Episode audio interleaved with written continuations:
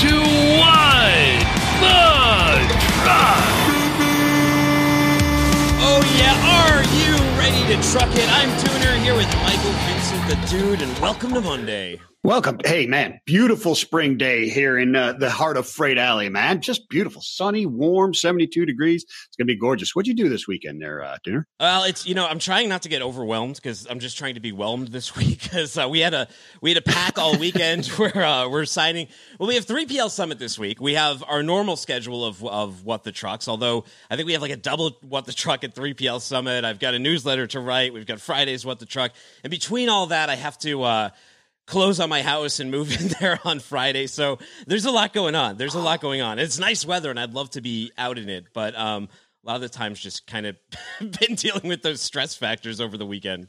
You like moving? Wow, wow, wow. So you got to. I, I, hate I hate moving, and I, have done it 14 times in my life, four times since I've been married, and I got one rule, Dooner, and it's saved me. And it's when I move, if I find a box and I've never opened it since the last time I moved, I don't even open it. I don't guess. I just chuck it. It's gone. It's a smart way to be. Smart way to be. Like one in, one out too. That's a good way to do things.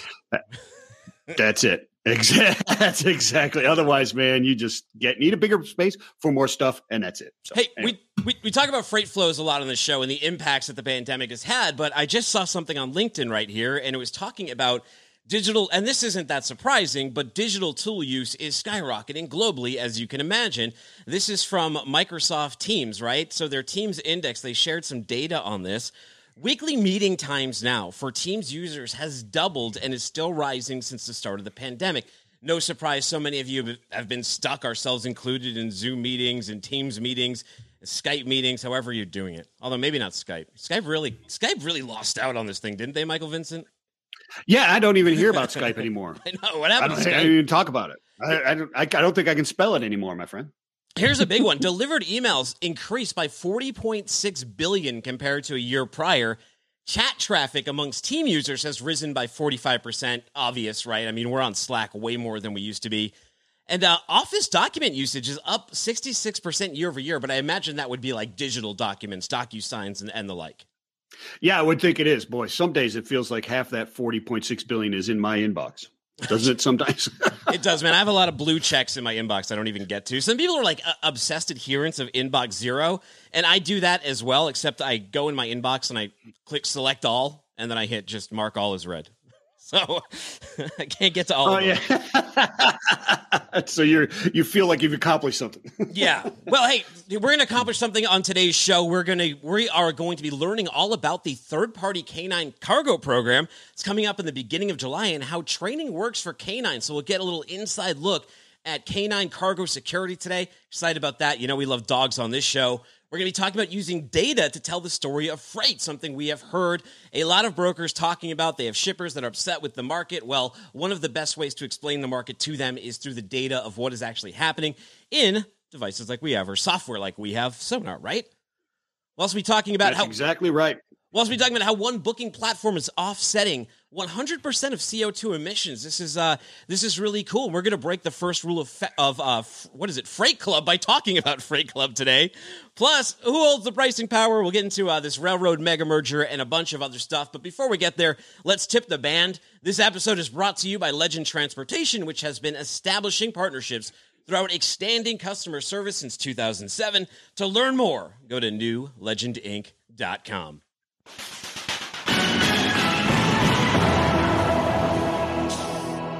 All right, railroad mega merger. This one came out over the weekend, right? Could, and it could be a big boon for shippers. Let's see what's inside this. Joanna Marsh, she reports that Canadian Pacific's proposed acquisition of Kansas City Southern result in new service lanes across North America. The heads of both companies asserted in a Sunday afternoon call to investors explaining the proposed transaction. Guess Sunday, interesting day for all this to go down. Both companies announced Sunday morning that CP would seek to acquire KCS in a deal worth, get this, $29 billion pending approval from the Surface Transportation Board. The U.S. agency could finish its review process by mid 2022. Yeah, $29 billion, Dooner. The merger would uh, connect customers with six of the seven largest metropolitan regions in North America, potentially reduce transit times and provide new products offerings, such as possible new intermodal services between Dallas and Chicago. Executives said the merger would also enable North uh, and South customers to avoid the congestion prone Chicago via CP's network in Iowa. The proposed merger comes against the backdrop of two macroeconomic factors the passage of the USMCA or NAFTA, the, the new NAFTA, and yeah. manufacturers' growing appetite for nearshoring in the wake of the COVID 19 pandemic. Yeah, meanwhile, though, the initial shipper reaction to this, and whenever you have a big merger like this, right, it could take it takes a lot of optionality out there, potentially, or at least half your optionality. Uh, the reaction has been wait and see. NIT League President Jennifer Hedrick, this is a statement from her. She says it's too early to take a position on the favorability of this merger to the rule, to the rail shipping community. Well, the NIT League and our members have outstanding relationships with both Canadian Pacific and Kansas City Southern and are optimistic about this new venture. Any merger in this industry and on this scale will be viewed with healthy skepticism based on prior history and experience of rail mergers. Our members look forward to hearing more from both Canadian Pacific and Kansas City Southern on more specific details on how the combined operation will affect service and competition, which remains a priority to the NIT League. Do you think those concerns are founded? I, you, you, know, I, I, think there are some concerns that are founded. I think there's some positives that are there. And like we see in our chat channels and our experts going back and forth and talking about the effects and will this get approved, won't it? I think time will just tell, right? Is is where this is and what kind of arguments they can make. It, it sounds like a pretty decent deal to me. Hey, let's shout out to Joe Frederick here. He's in the comments. He says, Great stuff, gents. I'm a transition naval officer looking to break into the industry. So if you're listening, reach out to Joe Frederick here on LinkedIn. He is looking to transition from that uh, military career over into logistics and supply chain. If you've listened to our show recently, we had a few different speakers talking about how this would be a great career path. Check that out. Bob Boosie's here, and so is Chris Jolly. Thanks for joining us, guys. This week, DHL Supply Chain Pricing Power Index, how's it going? Well, right now it's at a 75 in favor of the carriers. That's a five point drop from last week, which was at an 80. The long term outlook is a 70, still elevated. If you're not familiar, the DHL Supply Chain Pricing Power Index takes, takes several indices from within Sonar and crunches the power of the market, 100 being fully in favor of the carriers, zero being fully in favor of the shippers. Yeah, it absolutely does. So tender volumes are coming down a bit, Dooner, but they're off a unnaturally high, an unnaturally high base that the winter storms really elevated there and strained the freight markets uh, upside down. The Texas deal that went down there, the freeze and everything, did not help things. Our freight intel group believes the inability to source capacity at the beginning of March led retailers to really accelerate their Q1 order schedule. So coming out of the winter storms, as I just mentioned, shippers brought forward delivery schedules and caused an unnaturally large surge in tender volumes. Uh, it's an artificial high base from which the market is declining. And if we look at the tender volume trend prior to the storm, volumes were at an extremely high level, but were sliding a bit. At the same time, tender rejections were declining as as well. It's a very tight market out there. Little things make it fluctuate tremendously. Yeah, they were declining, but the carriers continue to reject freight at a very high level. I mean, we're talking about a decline from 26.5% last week to 26.2%. So not huge, right? But as we've talked about before, this is imbalance between markets. So what's good for some may not be good for the other. We're seeing volatility in major markets last week that was going in both directions. Southern markets like Houston and Atlanta have seen a surge in tender rejections over the past 10 days. Well, in the northeastern freight hubs like Harrisburg, they've actually seen significant declines, Michael Vincent. The national dry van spot rate average fell slightly for a second straight week. It's down to 324 a mile inclusive of fuel. Spot rates peaked 2 weeks ago at 332 a mile. In the aftermath of those winter storms, we'll have this week's spot rates in the What the Truck newsletter, which you can subscribe to by going to freightwaves.com/wtt. That'll be out tomorrow evening at 6 p.m. Eastern Time. Where do you think the spot rates are going to land this week? So looking at the trends last week, you got volumes coming down a little bit. They were elevated, coming down, elevated by the storm. That's kind of eased itself. Oh, oh uh, the tender rejections were dropping last week fairly decently until the very end of the week and, and then surged up. I think we're looking at somewhere around 314, 312. I mean, you know, all the way down to 3 312. That's uh, still quite high. But yeah, I think there's still a, a slight retraction in rates this week. Well, we'll see if you're right tomorrow morning when I bug you for that chart in Slack. Well, uh, here's I produced a chart, my friend. I can make myself right or wrong.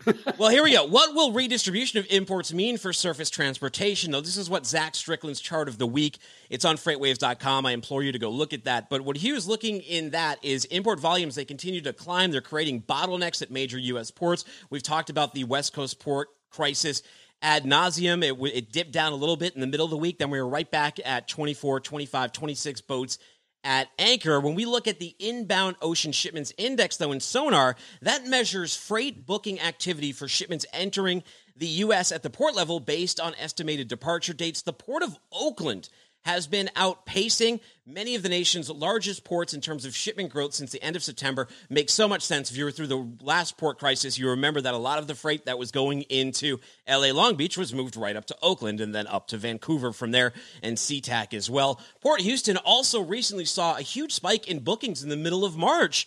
What will uh what will this do though to already strained surface providers, Michael Vincent, who are not optimized already for these for, for this type of change in network? Yeah, so uh, you know, as, as, Zach reports, and we've talked about this uh, before when you're talking about the different, um, you know, the tariff wars or the trade wars, et cetera. It kind of changed the way things were routing as well. This is completely different, but still the same effect. The largest lanes for maritime imports originating in China and end in North America West uh, coast, predominantly the ports of Los Angeles, Long Beach, as you said. But you know, Southern California ports eh, they handled over forty percent of the shipments entering the U.S. And according to this week's charts, the bookings they moved. This is going to put undue pressure on different uh, infrastructures that aren't ready for this type of volume or not set up that way. It changes everything inbound uh, or the surface transportation in the United States when these start to change things that aren't ready for this because of this flow and this backlog. Yeah, and you could see that happen across both drayage uh, or, or, across drayage, rail, and truckload. It's the kind of story you need to tell to shippers, especially in a fluid market like this. You have to show them with some data where their freight is, why it is, why it's costing this much, or else you're going to have some upset customers. You may still have some upset customers, but there's one gentleman we're going to have on now who does a great job of telling the narrative of freight through data using sonar. It's Greg Morrow. He's the director of operations at ARL Transport. Hey, Greg, thanks for joining us today. Hey guys, thanks for having me on. Yeah, man, I, I love what you do with uh, with with the teams, teaching them through sonar. It's a uh, it's a great time. It's one of the comments that we see often in the the comment section during our live shows when we're doing market breakdowns. They're going, you know, we have strained relationships right now. Nobody understands why their rates are going up where they are. Um, before we dive into the market and how you tell that story, though, introduce yourself in ARL Logistics. As I understand it, you're trying to build that big Pittsburgh scene out. Sure. Yeah, definitely. Uh, you know, we definitely think that this is a transportation hub here as well in Pittsburgh. Um, and you know, ARL, we've been here for you know over 40 years, uh, based out of the Pittsburgh area. Uh, we have a, a transport division that is a, an agent network, uh, very heavy in the uh, the drayage market. So we're in and out of ports um, and rail yards all day long. So we we get to see that side of it as well. Uh, but then we also do have our logistics side. So we, we do have an in-house logistics group, and then we also have an agent network out there um, across the country as well. It's excellent stuff. I'm from that neck of the woods. I'm from Cleveland, Ohio, my friend. So very good to talk to a uh, a, a, a, fellow uh, Rust Belter or former Rust Belt. Actually, I mean that's an old moniker. It should be thrown away. It's actually a beautiful area, and I love Pittsburgh. But um, went to school just north of there a little bit. Let's talk a little bit about ARL logistics and let's talk about data.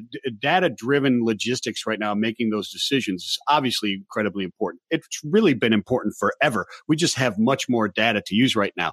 How are you usually using data? And specifically using, I guess, sonar for your frontline workers there to make them more productive? Yeah, so we use it in a couple different ways, um, and, and, we really trust in the information that we're getting. So we get the information to our frontline workers daily to to make educated decisions. So them understanding how the market is playing out, what markets are up, what markets are down, um, is extremely valuable for them. Uh, you, you working in the day to day, but more importantly, we like to educate our customers on it. So you, we are getting we're getting emails out to them on a weekly basis, um, updating them kind of high level on what's happening inside the market, um, what they can expect to see, Um, but then we also are going a little bit deeper with that, and we're able to kind of build out portfolios for them and show them in their specific markets uh, what's happening. Is the market up? Is the market down? You know, whether it's flatbed, uh, dry van, or reefer, how the market is reacting to, um, you know, whether it's the winter storms or the, the port congestion. We can really kind of paint that that that picture for them as to why they're seeing what they're seeing. So if rates for them are up 20, 30%, we're, we're able to explain why they're why they're seeing that change. Right before you came on, we were talking about the network imbalances, and you're seeing uh, different rejections at different levels across the country because of you know conditions beyond beyond our control. Um, is it becoming more challenging to have these conversations with your customers, or is the data aiding in that? And what are the pain points right now that those customers are facing? Well, I, I, think the customers are just a bit frustrated that they keep hearing the same thing. Rates are up, and and that's where they are, and they're kind of here to stay. Um, but this definitely makes it a little bit easier. You, you know, we're not taking the standard approach. Our rates are up, so they're up. Just you have to deal with it. We are helping lay out that data for them to show them why it's up. So it makes it a little bit easier. And at the same token, we're also trying to give them information before it happens. So if we're watching tender volumes increasing we know that we're probably going to see our, re- our rejection rates also increase shortly after. Um, but they're going to have a couple days notice rather than they're, they're going to be they're going to be proactive rather than reacting to the market after the fact and, and you know sitting there scratching their heads wondering what the heck just happened over the past couple of days. Yeah, it's really interesting, and I, I, like the fact that you went there towards the uh, kind of predictive nature and what's going on. If you see the tender volumes uh, going up or the outbound tender rejections starting to go up, you know that things are being indicated. In my sonar, uh, I'm from that area, but I also love the dynamics of the markets that that you're in, right? They're not isolated at all. Yeah, I've got an I-80 and I-70, uh, well, an I-80 and I-90 and like a Great Lakes and this corridors built in different market areas because you can see what's going on there. The domino effects of what goes on the Columbus, Ohio market affecting the, the Pittsburgh market. Do you share that data with your with your with your customers in those different markets? And are they starting to accept that type of thing where th- even though it's not in their market, it's going to affect their their freight and they can they can prevent uh, you know they can overcome some of those hurdles with some preventative uh, uh, planning? Yeah, we we always try to take not only their core markets but surrounding markets because we know that that is going to uh, affect what's happening primarily where they're located. It's it doesn't always matter where their manufacturing plant is or where their shipping or uh, receiving point is, but what's happening surrounding that. Um, you know, trucks are going to deadhead for the for the best rate. Um, you know, shippers are going to be they're going to be forced to pay higher rates if the market's congested. So we're always trying to not only show them what's happening right there locally where that plant is, but how the surrounding market's going to affect that. Uh, and, and, it's definitely it's definitely helpful for them to be able to see that and know that okay, it, it doesn't matter what's happening, you know, maybe right here in Pittsburgh, but what's going on in the Cleveland market or what's happening over in Columbus is, is going to affect exactly how I'm going to have to um, play out my transportation needs a lot of cust- a lot of companies that we've talked to on here, or people from companies we've talked to on here, have spoken to some of the pivots that they've done to get through the challenges of COVID and the strained freight market. What has ARL done? What has been some of the more significant changes you have had to make to address the market? Well, we had to get a lot deeper with our care relationships. Um, you know, that's definitely something that a, a, lot of brokers just historically have not done. Um, so, you know, we, we really put a focus on that and how do we build out those care relationships. But you know, we, we kind of stuck to to what we know, and that and that's customer service. You, you know, we're not we're not going to drop the ball on the customer. We want to make sure that they understand what's going on in the market. Um, luckily, we're in a position nowadays where it's a much more transparent industry and, you know, we like to foster that and, and really push that along. We, we think it's valuable for everybody involved. So, you know, we did stick to a lot of our bases, but we got a lot more transparent with our customers. We want them to to see exactly what we're seeing and, and understand the challenges that we have um, to to make sure that we're all kind of fighting that same battle together uh, and working together towards that common goal. So, uh, where do you see the market going going forward? You know, we we starting to see uh, the the stimulus check coming out now, and we've got the reopening of some of the the markets, et cetera. Where is spending going to go? That type of stuff. What what is your uh, your finger in the air telling you? Great question. Um, you know, as you had said before, the the the uh, foreign ports are still busy. They're, they're, still pushing product over to the states. So I, I, think that we're definitely still going to see some port congestion. It might shift a little bit out to uh, Jersey and New York. So we'll see, you know, what happens there along the coast and see if any of that capacity has to shift across the country. Um, but mm-hmm. it is going to come down to consumer spending. I, I think there's a lot of consumers out there that are just ready to be out and spend money on entertainment and travel and vacations, uh, which is going to take some of that spending away from the consumer product and, and the hard goods. So uh, we're going to see a little bit of a softening in demand, in my opinion. Uh, but the the big issue is really going to be capacity. So you know we might see softening in demand over the next couple months, but capacity isn't really there to support it still, even if we see that softening. So I, I do think that rates are still going to stay stay slightly elevated.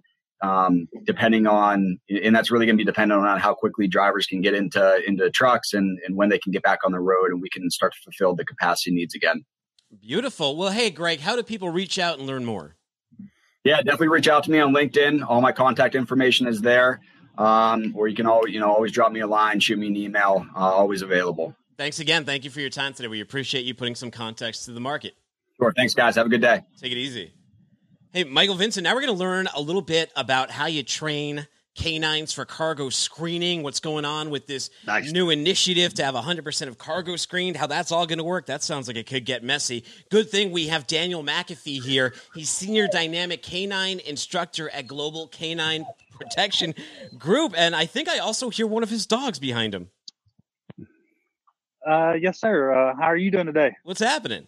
Uh, not much. We are out here in Atlanta and we're actually doing a little bit of training. Uh, we, uh, we will probably talk a little bit of uh, similarities on detection work as far as the uh, dogs that search cargo, and we're also doing some stuff about searching COVID for COVID detection too. COVID uh, the virus. Oh, nice, man. We have we've heard about the COVID detection. There's actually a uh, there's a group out of Germany who is saying that they are having much better results with the dogs, even though it's not FDA approved. Because I know the Miami Heat started using them, American Airlines Arena started using the dogs, but we heard that place in Germany that was like, yeah, these dogs were like 95% effective. They're beating all of the tests. Who's the dog that's with you today, and what kind of lessons will they be learning? Uh, so the dogs that are with us today are COVID detection dogs. Uh, we are we're out here uh, searching COVID positive people for for training, so that uh, so they can associate the COVID training aid with a COVID positive person. That's the main thing that we're doing right now. Yeah, that's interesting. You would have to find people who are positive and people who are negative in order to train these dogs on what it's like to do. So, if you're out there training these dogs, is there is there a growing demand for this for the dogs specifically for this? Uh, then is this becoming more and more widely accepted as a as a detection for COVID? Uh, yes, it is.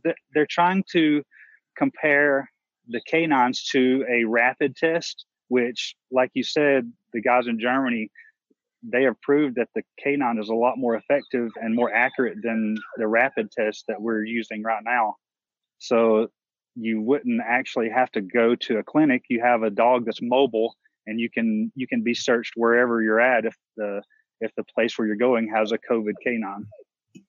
Wow, and you know this sounds like a pretty big deal in terms of cargo screening. One things you one thing you train them on is the new international security standards that are going into effect, requiring countries to implement programs for 100% cargo screening. We talk about truck capacity all the time. How is dog capacity doing right now, and train dog hmm. capacity to meet the needs of of this new um, this new legislation?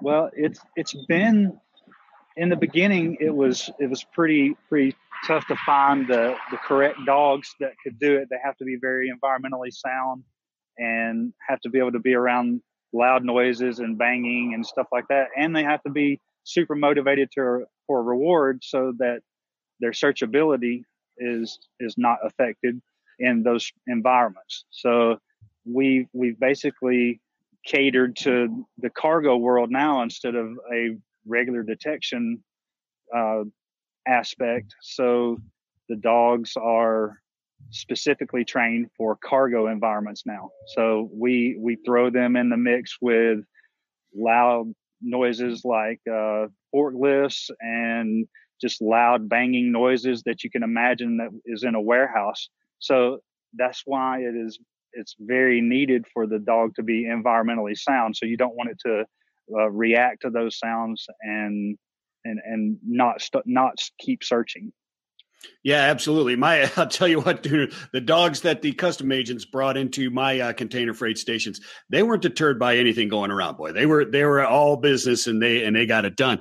So, but but talking about the you know the the, the dogs and the COVID being better than the um, than the rapid test, the swab, and, and so on. Are there machines that do this this the sniff test, et cetera, looking for drugs and that type of stuff in cargo? And how do the dogs outperform those machines? Uh, in in the cargo, so yeah. what happens in cargo? The uh, you basically would have to run each box or piece of freight through an X-ray machine. So so what a canine gives you the advantage on is time, which time is money in, in the cargo world. So we we've proven that the dogs are are very accurate in the aspect of searching for explosives in cargo. So instead of one person or three or four people breaking down a whole pallet and then running it through a x-ray machine and then having to rebuild the pallet which that whole sequence probably takes 45 minutes on one pallet. That's if you're working fast and you've got a few people helping you. The uh, the canines can go around the pallet and eliminate that pallet for explosives within five to six seconds. So you think about how much more you can move through a warehouse and and you can up your your your shipping game with with the cargo screening what does training look like for the dogs? Is there a sweet spot in age? Um, c- can you not teach an old dog new tricks? Do they need to be Do they need to be puppies? How does that work? So there's uh, there's really not an age limit. I like a dog that is that is going to be mature. You know, you see a lot of dogs that mature at different ages, just like children. They uh they become adolescents and they become teenagers and there's less distractions, there's more focus on on what you want at a probably around a year to a little bit over a year in most canines. So that's what we like to start with. That way you get a longer uh, search long like a longevity of their search career. That way, there's you're getting your money's worth basically. Is there such a thing as a So- bad dog or only a bad trainer? Like, are there some dogs that you, you have to expel them from the program? They just they just can't make it through. So the the reasons we would basically kick a dog out of a program is he's either environmentally unsound or he lacks motivation for a reward. One thing I always try to preach with with all of my trainers is if the dog is motivated for a reward, then you should be able to train it. I know that's not the case like 100%, but you uh, you you have to realize what you're portraying to the dog and what you want it to do in training all comes from you, all comes from the trainer. So if the dog's motivated for reward, you you sh- you have to be able to figure out what or what way the dog learns basically. So let me ask you this. So, you know, obviously you're a certified trainer and, and so on, you're handling these dogs. So once you're training these and they go into field, they go into service, what level does the person who's handling this dog uh, to perform the actual, you know, scanning of the, of the freight have to be? Are these dogs outsourced to em- em- employees of, of the airport or the cargo company that is doing this? Or does your services need to go in there and have a, a certified trainer such as yourself, a handler with that dog? We we do have a little bit of both in the industry. There might be an individual that has their own dog, and then they can go through and go through a class. But our main way of deploying a, a co- or a cargo canine is they go through an eight week extensive course where they learn all the different aspects of handling the dog, reading the dog's change of behavior, uh, then they have to understand all of their search environments such as ULDs and cargo boxes and how to efficiently search each one of these. And then they have to go through a three day evaluation oh, after the eight weeks and have to be able to pass that course. So it's pretty rigorous as far as being trained and understanding how to work in the environment. Why are German Shepherds the face of this? Are they the best breed to be trained, or uh, how exactly does that work? Like I was in Costa Rica and they had mostly labs over in Costa Rica that were sniffing people in the airport. But is one breed better than the other? And why German Shepherds, at least in America, typically the, the face of the canine? So, so the reason you see a lot of Shepherds is they're readily available and their genetic makeup, if you if you will, is they are part of a herding breed. So when you talk about motivation for reward, it's all about their prey drive. So when you you think about something moving, something like a ball rolling across the floor, their their prey drive is really natural to them. So that's why it's it's easier to find a lot of shepherds. Uh, Labradors are basically the same way.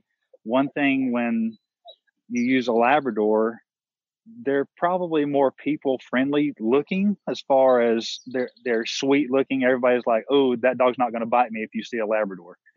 and shepherds, they, you look at them and you're like, uh, I don't know about that one. He's got pointy ears. He might be mean. So you're looking. You said the dogs that were sniffing you in Costa Rica were Labradors. Well, that's a lot of because of the basically the the fan experience and the perception of a friendly looking dog. If you're being searched by a person, I'd rather it be a Labrador. I know that's me. instead of a shepherd walking straight up to you and putting his teeth right there close to you or his nose. Yeah. Yeah, you kind of seem like stormtroopers or something if like a bunch of just German shepherds are just like roaming around the uh when you're just trying to relax and get on a flight, you might not. You, people might yeah. start just freaking out. You're talking uh, about environmental awareness. You know, you people have to have their own environmental awareness too. If you want this to, um, that's right. If you want this to work. Well, before we let you go, uh, has have they ever? Is there any big bust you've been responsible for, or one of your dogs have been responsible before for? Um, I would say there's been some some finds in the explosive world as far as firearms. Uh, you know, every dog's trained on every explosive detection dog is trained on some type of uh, smokeless powder or something like that that's in ammunition. Uh, so there's there's definitely been some finds where the dog has found stuff that smells like smokeless powder. Well, beautiful. Hey, if people, uh, if there's some air cargo people listening, they know this initiative is coming up. They need to get some dogs trained. Where should we send them to? Uh, so you can go to Global K9 and they have a website, or we have a website, and it's Global K9 Solutions or Global K9 Protection Group. We're also on LinkedIn. Beautiful. Hey, thank you so much for your time today. We really appreciate it. Yes, sir. Thank you very much. Take it easy. Good luck to you and the dogs, man.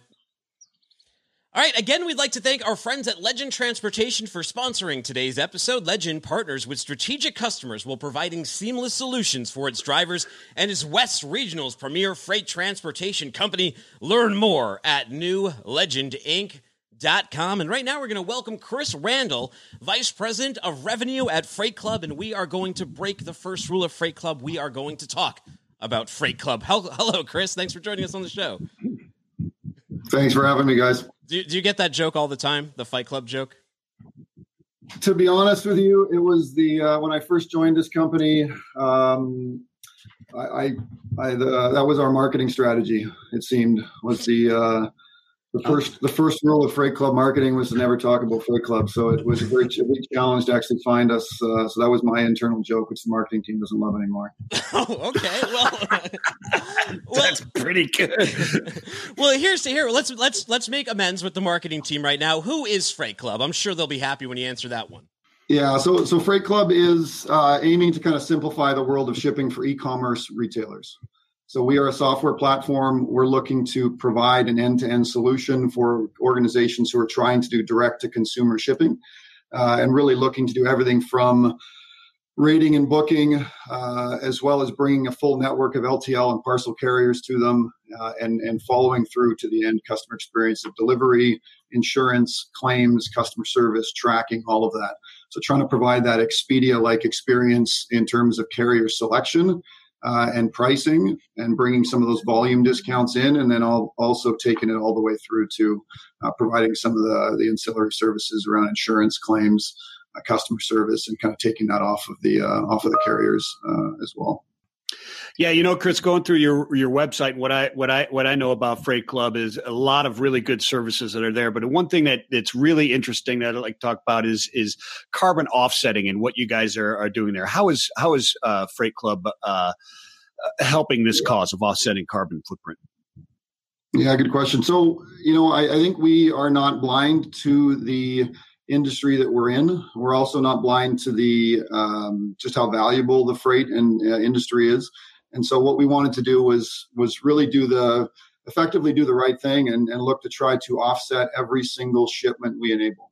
Uh, so that was our vision. Uh, we put this vision in place. Um, I, I, started it last June, July. I kind of kept it secret because I wasn't quite sure how much it was going to cost to actually try to pull something like this off. And I did not want the carrier or the client to pay a cent. And so what we're able to do now, and, and after we've gone through the process of uh, kind of understanding the impact of uh, the trucks, whether it be parcel trucks or LTL trucks, uh, and understand the impact we're having. Also, look at the other side of the equation and understand uh, what we can use to offset. Uh, we kind of put the put the math together, and, and, as of January 1st, we're now officially offsetting every single shipment uh, that we enable, and it's it's been a fantastic program so far. I know the clients are quite excited about it. The carriers that we work with are extremely excited about it. Uh, and in this case, we're using trees as a way to uh, to offset that. Uh, I think uh, being in the Pacific Northwest, I think we're kind of blessed with the uh, the trees that are out there. I know I used to travel a lot to uh, other places, and as I would come home, I would actually kind of notice just how how much fresher the air is here with with the mountains and the trees and the ocean. And we kind of wanted to use that as a method to to do the offset. Um, one of the other things we're we're offsetting in areas where we drive. So we're driving in the lower 48 states, and uh, all of our tree planting that we're doing is in the United States at the moment, and um, starting in the areas that are impacted by the California wildfires.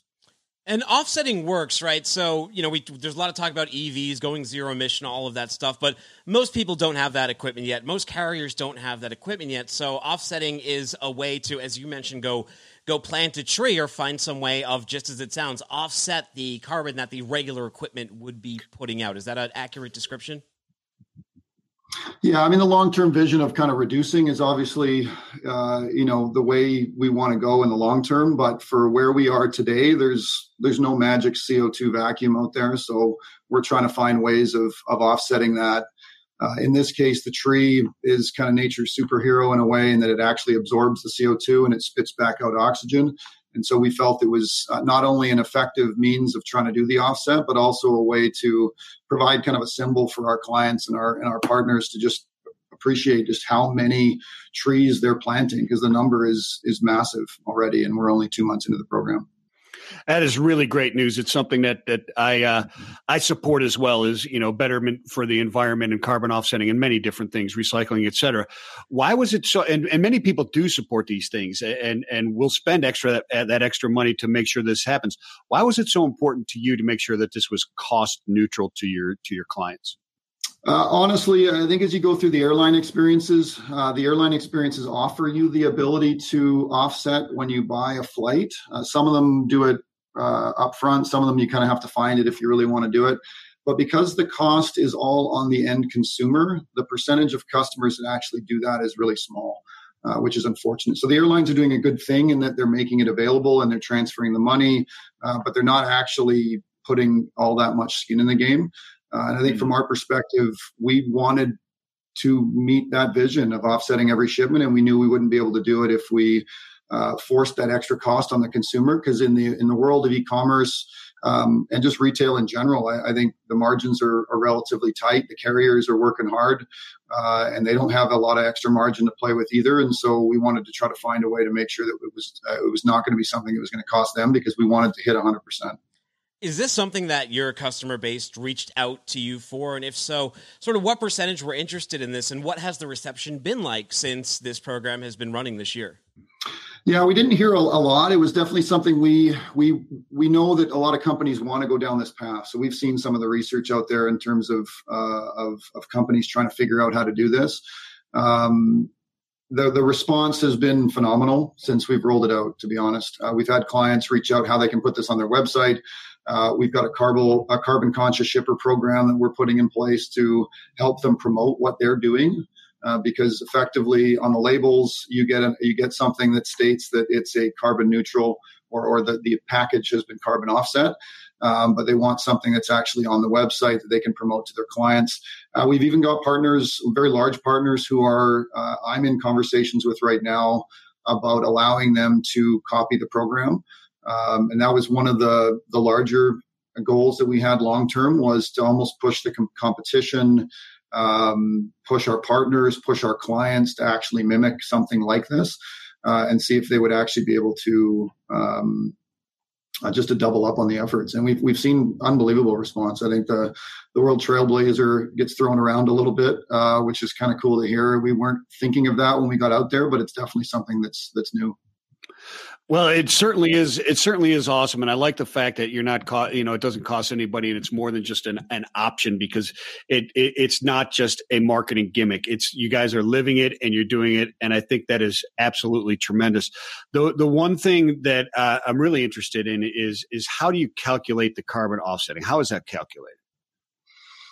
Yeah, we uh, keeping it simple, just without going into too much detail. I think the reality is we're looking at the the weight. So first, you're looking at the weight of the package. How much the truck are we taking up? So if we're if we're shipping 50 items and they're going to take up the entirety of a truck, um, obviously, we don't need to pay for those miles 50 times uh, because they're all in the same truck. And so, in that case, we're effectively looking at the weight of the package, how much of the truck it's taking up. We're looking at the distance it's going, um, and we're using some calculations there. And we're looking at uh, the amount of CO2 that's output from uh, a common LTL style truck versus a parcel truck. And we're doing different calculations for each of those based on, on what we're doing. And we end up coming up with a, a number of shipments uh, on average that will um, require a single tree to be uh, used in offsetting it. Now, Chris, and then on the flip side of that, we're, look, we're, looking at the impact of the tree. So, how much CO2 does a, tr- a single tree absorb over a period of time? Uh, and then we're doing the math on both sides. And I, I think we really wanted to look at super credible sources, government sources, environmental agency sources. Uh, you know, we have the greenhouse gas protocol, which is used by 90% of the Fortune 500 uh, in calculating their emissions. So we're really trying to use those types of sources as our foundation, so that we've got a strong, strong base to to use our do our math against. Uh, this sounds like a wonderful program, and I'm sure there are people listening who would like to get involved in, in what you're doing here. If they want to get involved, where do we send them to? Yeah, I mean freightclub.com. Obviously, we're we're doing shipping for a lot of a lot of organizations out there right now, and and bringing uh, not just great rates, but obviously an environmentally friendly approach. And so, yeah, freightclub.com is the place to go. Thank you so much. We appreciate your time today, and have a great week. Thanks, guys. Appreciate you having me on. Take it easy. All right, next we're going to take a trip over to uh, Nicole Glenn. She's the owner over at Candor Expedite, and she's a, a recent guest co-host on Put That Coffee Down. Hey, Nicole, what's up? Hi, guys. Hi. What's How you doing? Where are you right now? I'm actually at my house oh, today. Beautiful. Decided to to just work from home. Hey, I got to ask you something. So your bio states that the year you turned 32, I wanted to discover the why and how of everything in my in my world. So what was what catalyst happened in 32? Why what sudden coming of age moment happened to you? Ooh, good question. Um, I started running a company for someone else, right? So I was doing a ton of stuff, transitioning from a sales rep. So this is one of one of the things that I always talk about is being a sales rep. You go through this greedy phase, right? Where we're all trained to me, me, me, me, me. How can I get more commission? How can I bring more revenue? And that transition that year. So now I was in charge of, I think 35 or 40 people that I had to start really managing and leading. And so that's really the pivot on what I had to do at that time. And learning how to lead was uh, intimidating and fun too at the same time when I was 32. Yeah, it's interesting. I've gone, I've gone uh, both routes myself, Nicole. Like uh, going from sales rep to to that management and from management to that sales rep. I think it's easier to go from sales rep to management than to go back to the me me me and I don't care about anything else just drive profit type of thing is is a difficult thing to go to. But uh, expedited market, let's talk about something difficult. Expedited market is a very difficult thing in most people's eyes it's the necessary evil that they have to have from time to time. How has it been like in that expedite market for you? It's been crazy. So since really when COVID started, so now it's been about a year that things have just been going gangbusters. You know, we're clients are looking for additional resources. Capacity has just been so tight in different spots. And we have our normal seasonality in transportation. And now it's just put this whole additional level of pressure on shippers to really meet their customers' demands, you know, whether that's a port getting locked up or air freight not being able to come in. It's really shaken a lot of different uh, verticals to its core. And so Expedite has really taken that next leap, you know, and trying to help clients meet their their customers' needs. Yeah, I mean, we're hearing, you know, throughout this pandemic, we've been hearing about things moved by air. You traditionally wouldn't hear about being moved by air, like hot tubs and pelotons and those kind of things. Has that changed your freight mix at all since there are so many delays and people are having to bring freight in with a completely different sense of urgency? Not for us, not as of yet. We've still seen a lot of smaller packages uh, that are shipping. So we were doing a lot of COVID materials, whether that was respirators. Um, I mean, you name it, we were we were handling that. So I know it is out there that a lot of companies are starting to do a lot of heavyweight type of expedite. I've heard of people now chartering planes uh, and literally chartering the entire plane and then selling it off partially to hit some of these higher uh, weights and commodities that are being shipped, you know, internationally. Yeah, it's crazy. The expedited market, and especially being a provider, I've I've been in that that vertical as well in my past. Uh, it's interesting because there's a lot of people who don't realize that they really should establish an expedited partner uh, before they need one. If they're in an industry where they don't think that they need one, because eventually you're going to have to have one, and uh, it's very difficult if you don't know what you're what you're doing or have a strong strong partner that's out there, right? For sure. And I've been noticing, like, we talk to a lot of new potential clients. And one of the things that we hear is that they'll take one to three skids or sometimes even up to five, ten, whatever it is. And they're utilizing a full tractor trailer for that. So they just go through the normal motion, you know, where it's like, all right, I'm going to call my normal truckload provider, ask them to supply a team. When even with the last uh, gentleman that you had on, Chris, reducing that carbon footprint, you know, utilizing a piece of equipment that's tailored to your shipment, as well as reducing the cost is so beneficial. And it's just crazy how many companies are still utilizing that full tractor trailer for for one to even three three skids. You're trying to make things easier for your partners. You recently launched an app called The Circle. What is it and what goes into developing a freight app? Well, a lot goes into developing a freight app. We're still working out some kinks with that. But uh, what this is, is to really get away from the concept of utilizing any sort of load board. You know, there's a lot of companies out there that claim relationship, relationship, but yet they're still throwing it out to their entire network. And so it should be rewarding the service providers that just go above and beyond, you know, and with Expedite, that's so critical to have people that meet all those expectations that you have. So this was a way to welcome our carriers to see our all of our business, um, and it's featured based upon their region or whatever type of business that they're looking for to eliminate some of that extra communication. I mean, we all get a thousand emails a day, so this was more of a tailored approach to them but also a way to elevate the carriers that should be in your one through, I don't know, 10 slot. So that way they can get more business and grow their network and see other opportunities if they want that are that are in our network so that way they can grow. So we focused on the vendor side first um, because in all reality that's how you're able to move as a broker. You're able to give your customers that top notch service. It is part of our team's uh, experience to try to develop these carriers. But at the end of the day, it's that driver, it's that carrier that that pushes a, a brokerage forward, and we wanted to start there first. Very nice, very nice. So it's a way to promote those that are the best providers in there and be able to find those guys, and that's what you need in those things. So you, you know, when we were going around to all the different uh, trade shows, et cetera, throughout the years and stuff, and produce getting our swag, our pens, and our hats and things like that. Uh, what is the most interesting thing or piece of swag that Candor has made?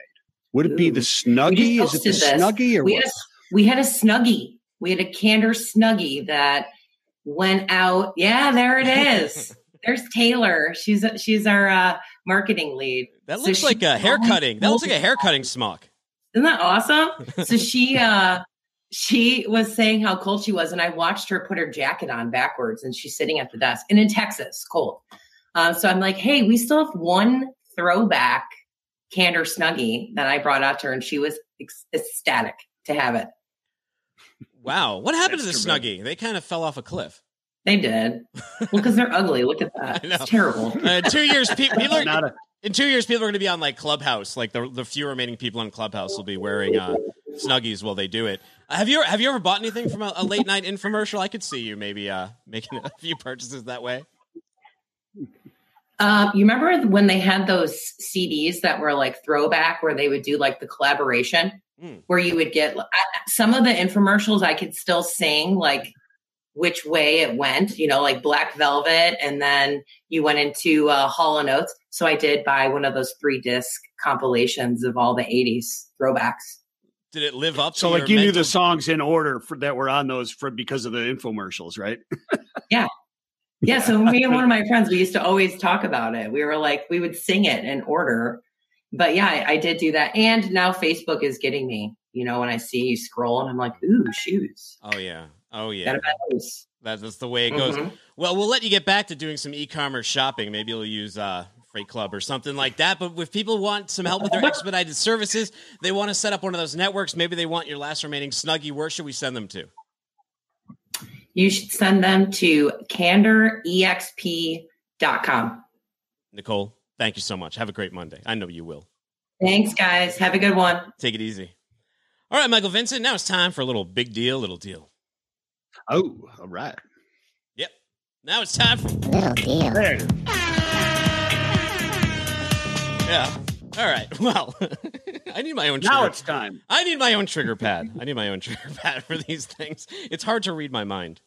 You know, it'd be cool. You know what? No, would be awesome, Michael Vincent. Like for doing for doing live streams. You know, Neuralink that Elon Musk wants to to put out there. Yeah, yeah, yeah, yeah. If I Yeah, could like trigger yeah. sounds and switch camera angles with like my mind without having to like do anything or type, that would be pretty cool. I, I think it'd be a very bizarre show until you learn to control your mind. Especially you start thinking about the wrong stuff, the wrong stuff. Well, here's one for you: supply chain woes halt more automakers because of these uh, these semiconductor chips. Is it a big deal or a little deal? Um, I think it's a big deal. We've got a number of them shut down, right? Like I think Honda's like five different plants that they're shutting down across the United States and limited uh limited uh, um, uh, crews and other ones are limited limited shifts and production lines in some of those. You got the same thing with Toyota shutting down Tacoma and and some others.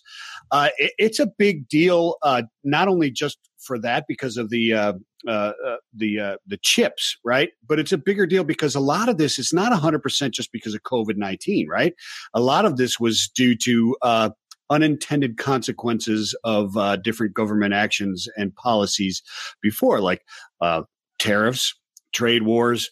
Uh, incentives and that type of stuff, and offshoring production, et cetera. So it's just another glaring example of the things that get exposed when you start to have this just in time type of mentality that is so tweaked and so perfect and limited in its scope as far as uh, suppliers or origins, it can become a big deal.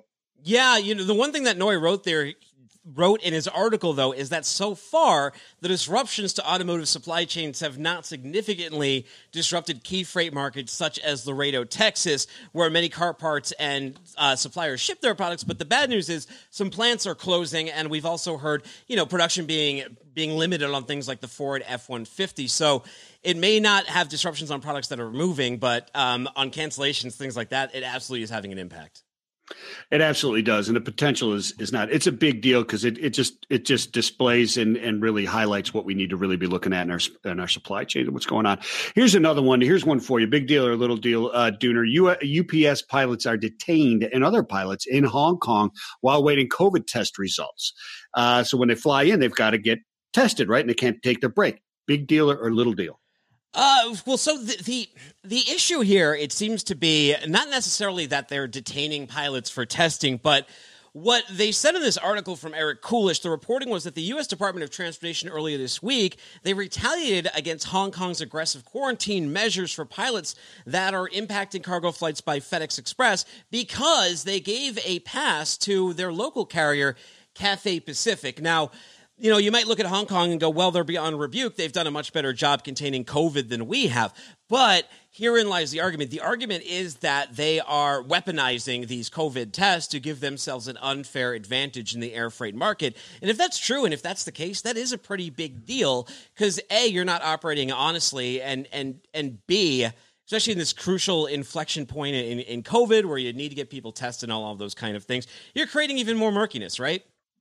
Yeah, you cer- you certainly are because people aren't trusting of it and such. And and in that report, you can see that there's some people waiting an hour, others two hours to get their test results back, et cetera. They can't get the right the right the right rest and weaponizing this, like you said, for an unfair advantage is just the wrong thing to be doing. According According to the Taiwan News, a Taiwanese man was horrified to learn that his new name, Salmon Dream, is permanent. Is that a big deal or a little deal? I was waiting for that to come out because you know the guy applied for Salmon Dude, but I already had that one, so they just took Dream and gave it to him. uh, eh, you know, I, I I, it's a little deal, obviously. I mean, it might be a big deal to him, but to me, it's a ridiculous deal that these guy people are. So he changed his name because of was it? It was a sushi uh, promotion, wasn't it? If you change your name to, and had something to do with salmon in it, then you got like free sushi for like two days or something is what it was. And now that he has changed his names more than a, a, a number of times, it's stuck because you can only do it so many times. How many times has this guy changed his name in order to get free deals? I don't understand that this is a thing. Yeah, apparently, Taiwan. apparently there's a chain there called Sushiro. They have 20 branches in Taiwan. On Monday, they announced on their Facebook group that if you had the name Salmon in your surname, you would through March 17th and 18th, you could go and you could have free sushi and you could bring up to six people with you. So this guy named Chang, he goes out and he, he, he changes his name to Chang Salmon Dream and um, he goes and he invites, and here's the gall on this guy. He's a businessman. He invited um, 30 of his friends to come with him for this free meal. Because you know, it said six people could sit with you at the table. Well, he had them pay seven US yeah. dollars each, and they came and they ate with him on shifts. But he found out that he changed his name too many times and he can't change it back. And his lawyer told him the only loophole he has is like, this is where it becomes like a movie, is he has to convince his parents to change their name. Then they can all change their names back. But the problem is he doesn't want to tell his parents that he changed his name to Salmon Dream.